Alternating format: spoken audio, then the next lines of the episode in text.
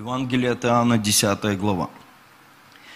«Истинно, истинно говорю вам, кто не дверью входит во двор овчий, но перелазит Индия, тот вор и разбойник.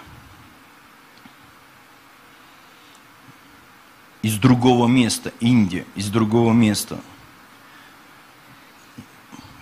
Я даже думаю, что это за Индия такое. Ну, может, человек какой.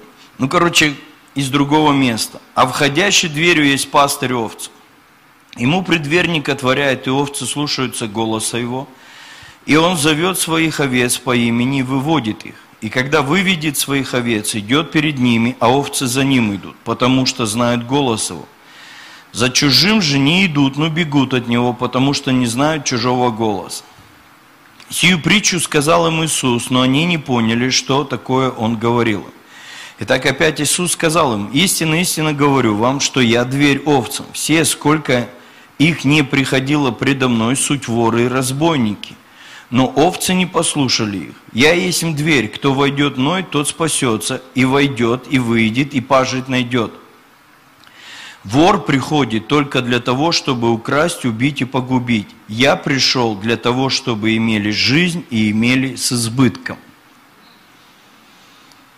Итак, мы видим здесь две противодействующие силы друг другу. Одна сила или одна личность, его имя Иисус, он приходит через дверь. Идея того, чтобы Иисус пришел в жизнь человека, чтобы тот человек что-то стал находить и приобретать, чтобы что-то имел.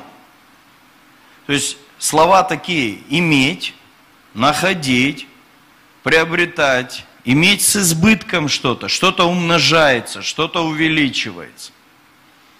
Вор же приходит не через дверь, а перелазит через забор, не предупреждая, не приходит в открытую, приходит тайно, и цель одна, чтобы украсть, убить и погубить.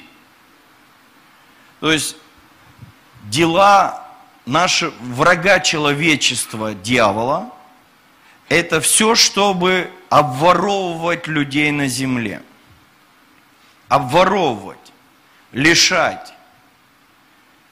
И вот в чем вопрос. Что Иисус приходит, когда ему дверь открывают. Это осознанно.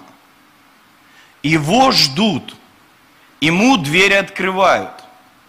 Дьявол приходит, когда его не ждут, его не приглашают, но он приходит так, чтобы мы не заметили – чтобы разрушать жизнь человека.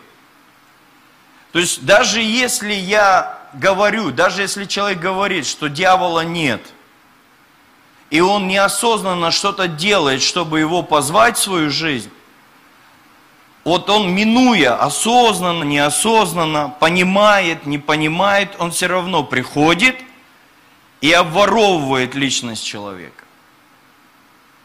Иисус же приходит осознанно. Его нужно пригласить. И вот в этом разница. Чтобы в жизни человека Бог начал активно себя проявлять, Бога надо приглашать. Его надо позвать в свою жизнь. Дьявола не надо осознанно звать. Приди, приди, приди ко мне. Человек осознанно или неосознанно живет, что-то делает, вопреки каким-то божественным правилам жизни, и дьявол приходит. Человек говорит, я его не звал, а его не надо звать, чтобы он разрушал жизнь человека. Не надо делать это осознанно, оккультные ритуалы какие-то, специальные какие-то демонические вещи, чтобы в жизнь пришел вор. Он приходит по беспределу нарушая какие-то границы, нормы, э, приличия и всего такого. Для него не существует. Ой, я его не звал, значит он не придет. Он придет, потому что его цель прийти в жизнь человека и разрушать жизнь человека. И вот в чем идея моей проповеди сегодня. Давайте мы еще одно место прочитаем Ефесянам. Запомните вот это, эту мысль и прочитаем Ефесянам 5 глава.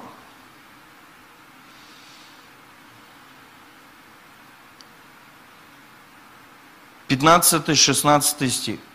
Итак, смотрите, давайте мы из 14 прочитаем. «Посему сказано, встань спящий, и воскресни из мертвых, и осветит тебя Христос».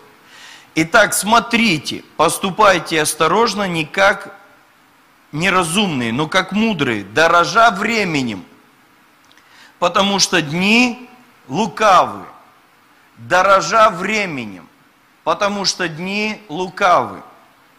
Вот это слово «дорожа» – это слово, которое используется как «мудро использовать». Использовать всякую возможность. Покупать, скупать, выкупать. То есть, представьте, мудро использовать. Использовать всякую возможность. Дорожа временем, значит использовать всякую возможность мудро распоряжаться тем временем, которое у нас есть. Вернемся в наш первый образ той мысли, которую я начал. Иисус это тот, кто пришел дать жизнь и жизнь с избытком. Вор же пришел, чтобы украсть, убить и погубить. Вопрос в том, сколько времени мы будем позволять нашим друзьям, знакомым, родственникам жить под властью вора. Вот что такое проповедь Евангелия. Сколько времени мы позволим вору обворовывать жизнь человека? Ведь знаете, что жить с тем, кто у тебя тайком что-то ворует, обворовывает, Сразу незаметно, что у тебя украли. Вот у меня есть один, один пастор наш рассказывал истории. Его семье, он на севере жил в свое время, и хорошие заработки были в семье. И поэтому деньги были дома где-то спрятаны, пачках. Такие, знаете, как с четырех сторон перемотано, что из пачки вытащить, ну, все родители думали, из пачки нельзя вытащить.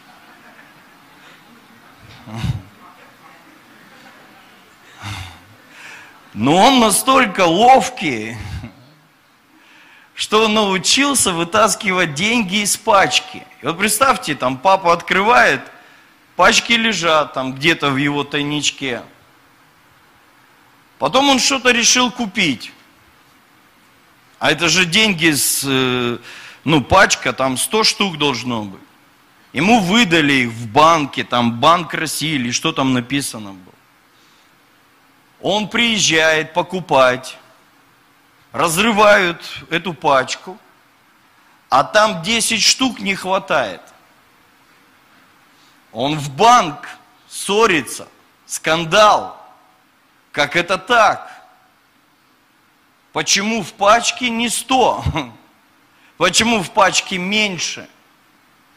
Он не сразу обнаружил пропажу. А у него дома живет воришка, который научился выкручивать из пачки деньги. Ловкость рук и никакого мошенничества. Он просто научился их выкручивать. И потом он даже делал мастер-класс в семьях других коллег своих. У кого подобные тоже события могли произойти дома. И они выкручивали. Потом, знаете, вот, когда в семье, например, появлялся там сын или дочь начинали употреблять наркотики, семья такая, скажем, ну, вполне норм, зажит, ну, как, не, может, не прям зажиточная, но с каким-то имуществом. Где-то там какие-то золотые изделия есть, какие-то там денежки на какое-то там отложено событие там в жизни. И вот этот человек под воздействием этого духа воровства, наркотизма и всего такого, постепенно начинает, не ворует так сразу, чтобы все увидели. Он начинает воровать потихоньку. Потому что на первом этапе времени ему хватает немного. И он ворует, ворует, ворует, ворует, ворует, ворует. А потом оно вдруг внезапно обнаруживается для всех. А уже воровано столько всего вытащено из дома, что уже восполнить утрату украденного бывает сложно. Потому что все, что вот там где-то было отложено, уже нету ничего. Пусто. Вот так же действует, ведь это же природа врага, дьявола. Он не ворует сразу все, сразу все здоровье, сразу все эмоции, сра- сразу там какие-то отношения, доверие. Он не сразу показывает это, вот смотри, я тут пришел. Вы знаете, не, не сразу видно, что недостаток чего-то в, в стаде, там, кого-то украли. Волк, он приходит тайно, его никогда не ждут, он приходит как тать ночью, чтобы украсть. Не чтобы его обнаружили, не чтобы быть пойманным, он приходит так, чтобы его не поймали. И вот представьте, что каждый раз, когда мы молчим, мы продлеваем власть вора в жизни человека. Мы позволяем вору обворовывать человека, созидать в человеческом сознании твердыни атеизма, неверия, мы позволяем врагу делать все, что он хочет. Вот все, что он задумал для данной семьи, для, для данной личности, он это делает. А мы, в свою очередь, не мудро поступаем, потому что мы не дорожим временем. Сколько из нас слышали лет 15 или 20 назад, если мы будем откладывать хотя бы по 100 рублей в день, то у нас там скопится такая-то сумма денег. Кто это слышал 20 лет назад? Кто из вас это сделал? Те, кто это сделал, должны быть миллионеры сейчас.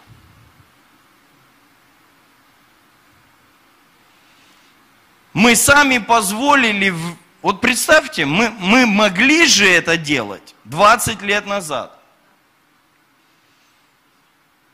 Нам что показалось? Да когда эти 20 лет пройдут? А они пролетели 20 лет. 20 лет церкви уже. А такое иногда ощущение, что мы только начали. Нашим детям уже, они уже вон какие огромные. Представьте, как время бежит. И ты смотришь на человека, на друга, на, на какого-то там коллегу по работе, родственника какого-то. И ты уже 20 лет в церкви, а он 20 лет под властью вора. 15 лет, 10 лет, 5 лет. И мы себе много разных красивых отговоров говорим. Не время. Пусть еще наворует он у него. Пусть он его здоровье ворует. Вот когда у него какой-нибудь рак вылезет, когда у него вот ограбят его, когда он все потеряет, когда от него семья распадется, когда дети колоться начнут, когда еще что-то там. Дорожите временем, не просто своим. Нам надо научиться дорожить временем других людей.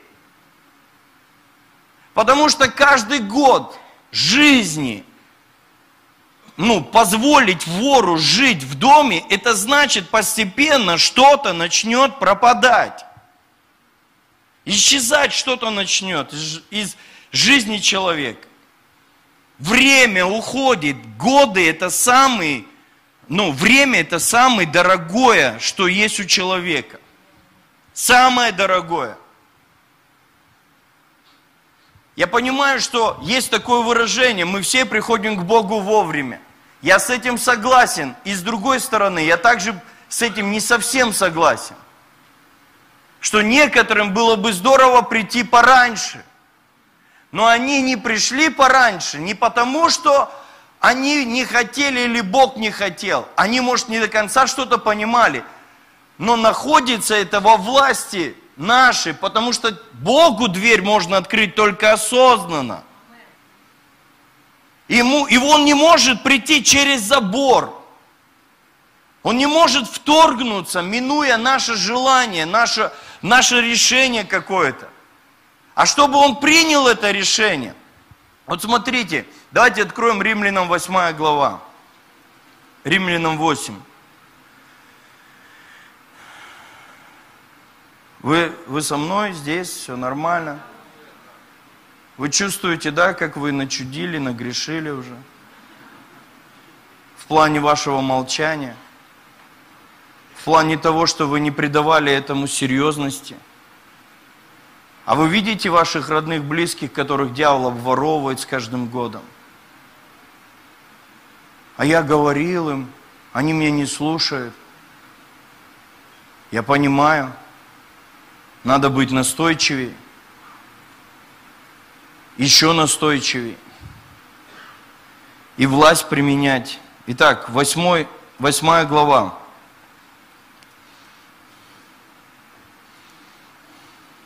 Ой, не, извините, не восьмая, десятая, я перепутал чуть-чуть. Десятая глава. Тринадцатого стиха прочитаем. «Ибо всякий, кто призовет имя Господне, спасется». Из-под чего спасет? Из-под того, что вор перестанет обворовывать человека. Он выйдет из-под власти того, кто пришел украсть, убить и погубить. Вор будет обнаружен.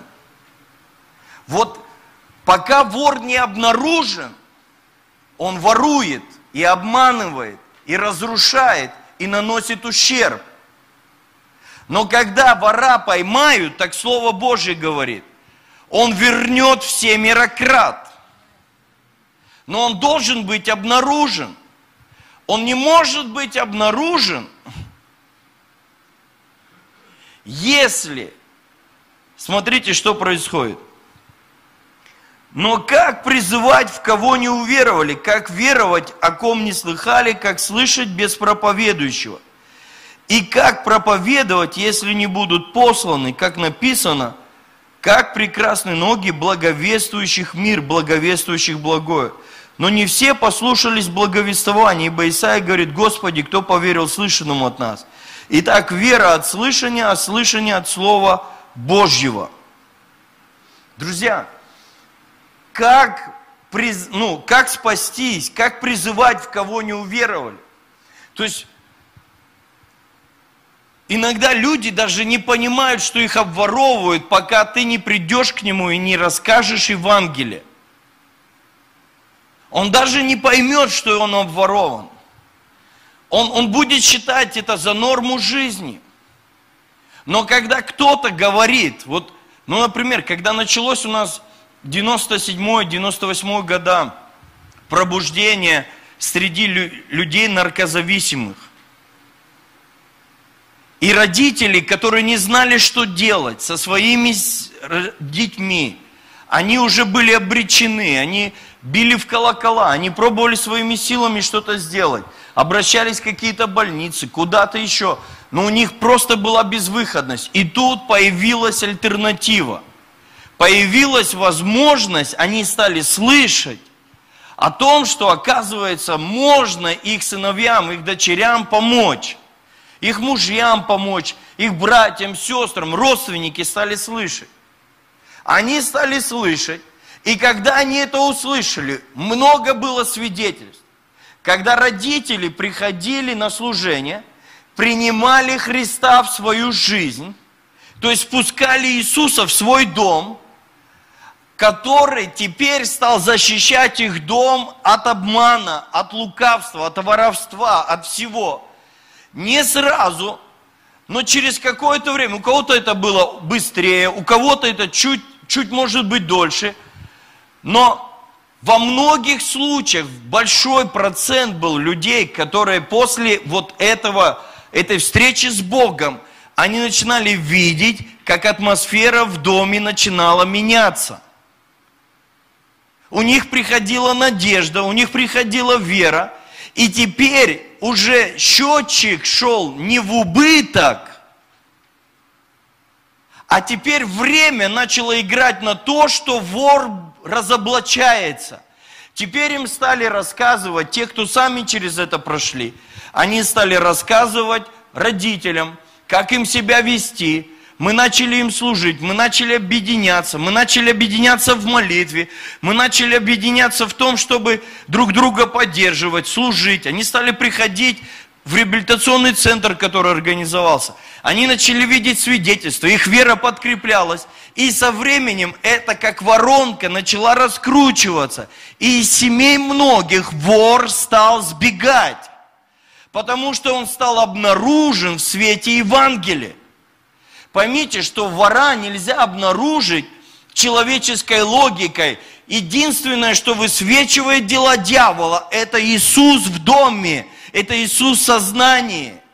Только в свете Иисуса человек может увидеть свой грех, который его обворовывает. Он может увидеть грязную совесть свою. Он может увидеть неприличные вещи. Он может увидеть, как он живет, во имя чего он живет. Но без света Евангелия ему это не видно. Он не замечает этого вора, но когда Евангелие, оно приходит, давайте я вам еще одну мысль покажу, чтобы вы, что это не просто мои какие-то такие э, умозаключения. 2 Коринфянам 4 глава.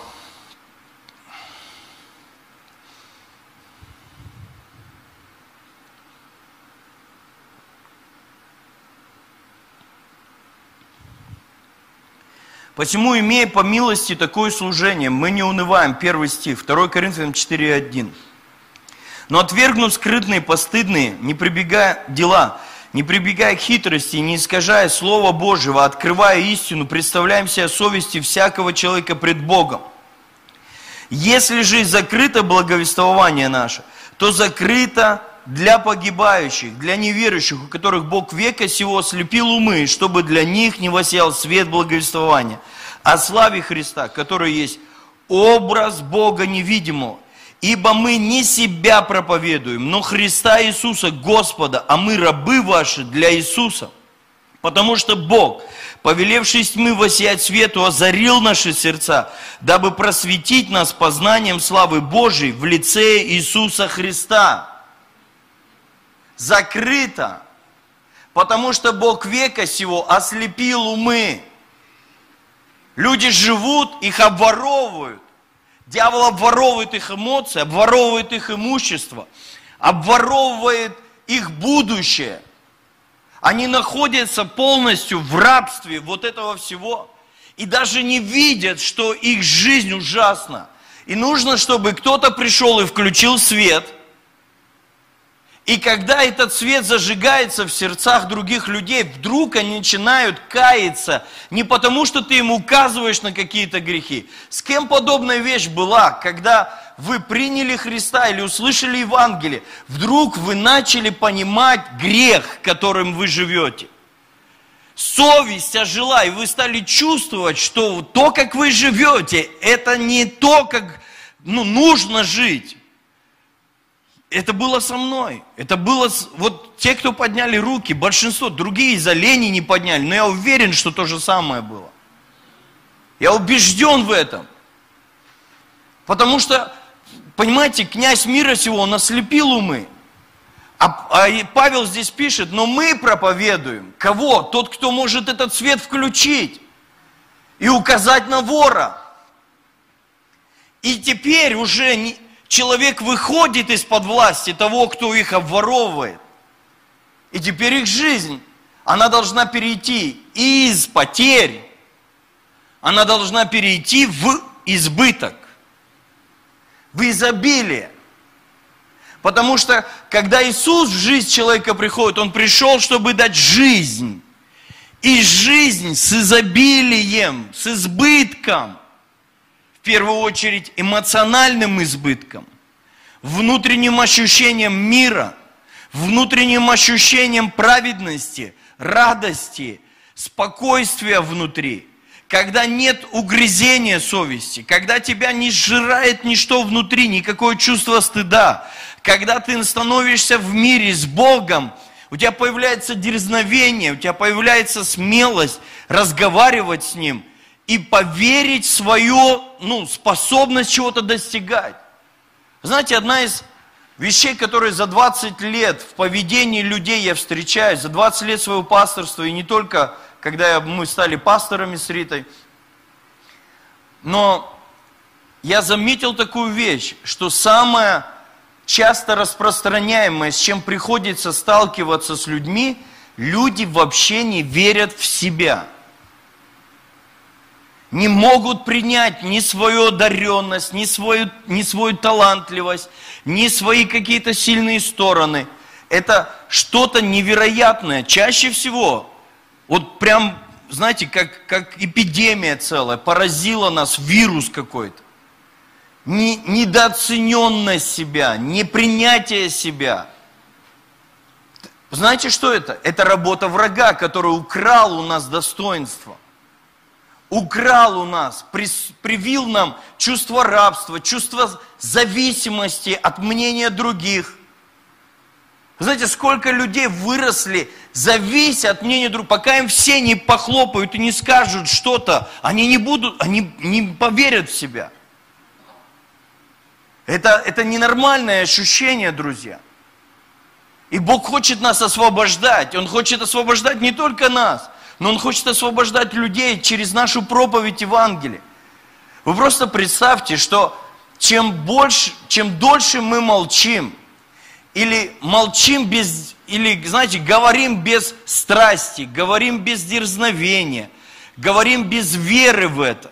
Знаете, что происходит? тем дольше вор в жизни человека пользуется. И если он сначала делает что-то невидимое, потом он делает это в наглую. Я вспоминаю свое служение, пока я в центре служил. Вот лично я. Сколько я насмотрелся. Я сам таким был, я насмотрелся это на других. Первое время я прятался от своих родителей, от своей мамы. Я прятался от всего. Я делал это все тайно, хотел, чтобы тебя никто не видел, не разоблачил. А потом ты просто наглеешь. А, как, а потом, когда уже все узнали, а потом, когда уже все скрылось, ты уже в наглую ведешь себя. В наглую уже просто нарушая все границы, ты просто по беспределу начинаешь жить.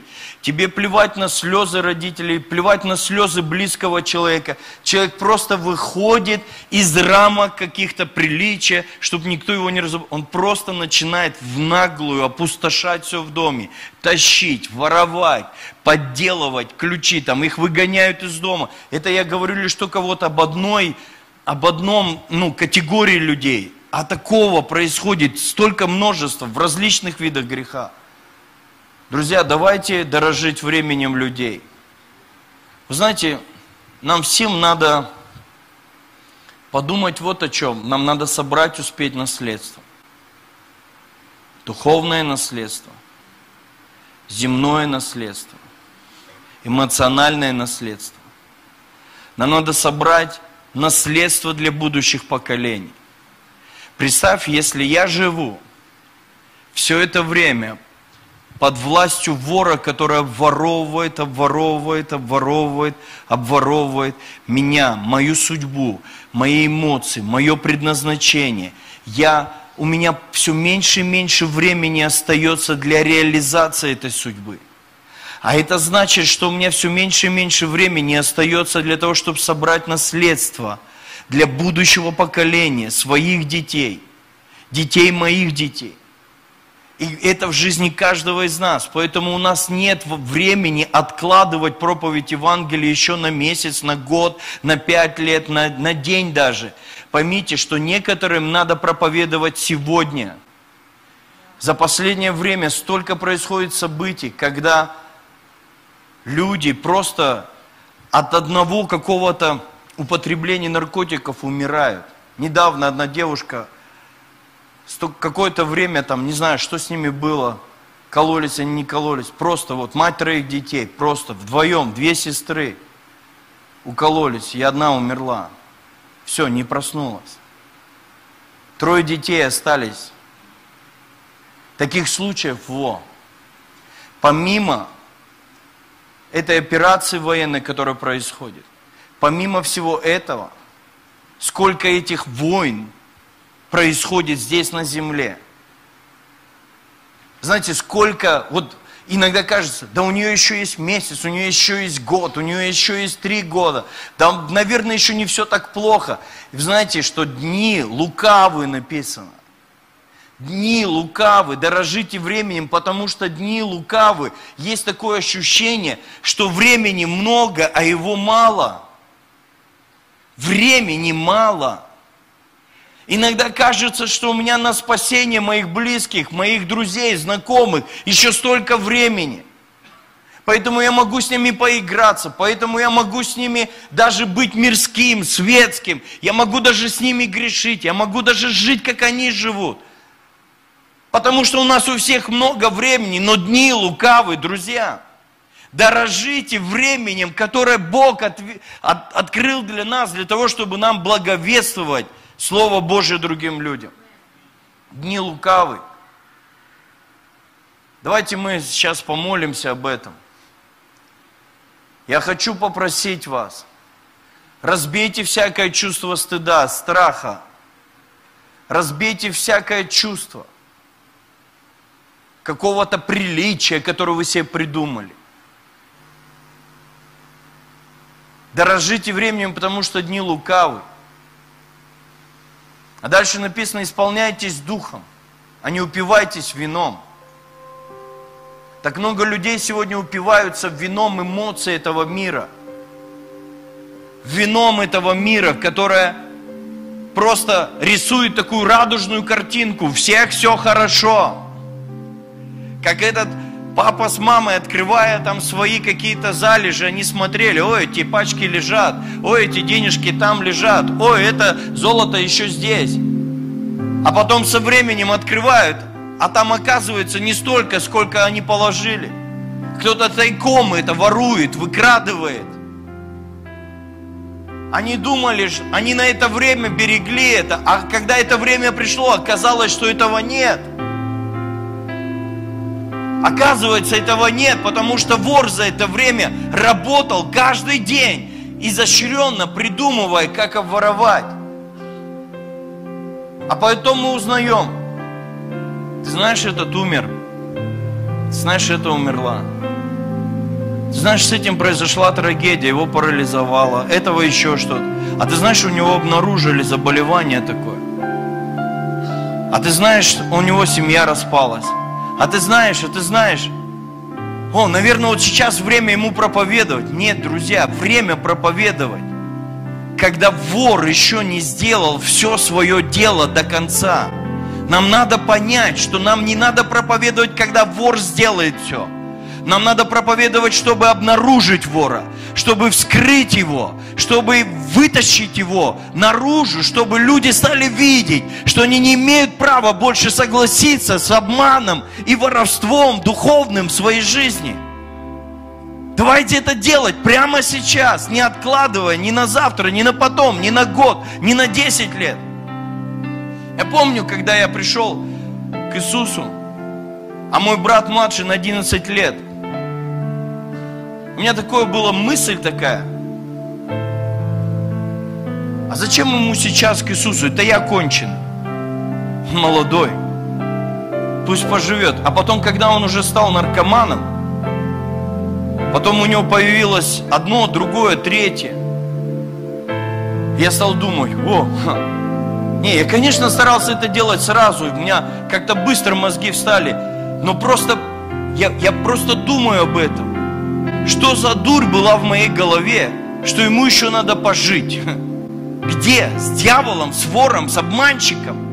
В дружбе ходить с тем, кто обворовал, кто сделал ему, привил ему заболевание, кто разрушил его семью, кто его здоровье украл. С кем ему надо жить в обнимку? Некоторым нужно обнаружить просто, что их любовные связи, эти связи, которые он мне 15 лет уже обещает, что он женится. Надо обнаружить этот блуд, надо дать Иисуса Христа, который включит свет, потому что она годы тратит на него. А он не собирается с ней жить, ничего делать с ней не собирается, никакой семьи, это ложь и обман. И кто-то говорит, ну на то любовь, какая такая любовь? Надо свет включить, надо обличать дела дьявола, надо показать людям, с тобой живет вор, который ворует твои годы жизни. Ты даже родить потом уже не сможешь с ним, потому что ему не нужны дети от тебя. Надо включить свет. Надо верить в то, что мы делаем. Это правое дело, друзья. Верной дорогой идем, товарищи. Давайте поднимемся, помолимся.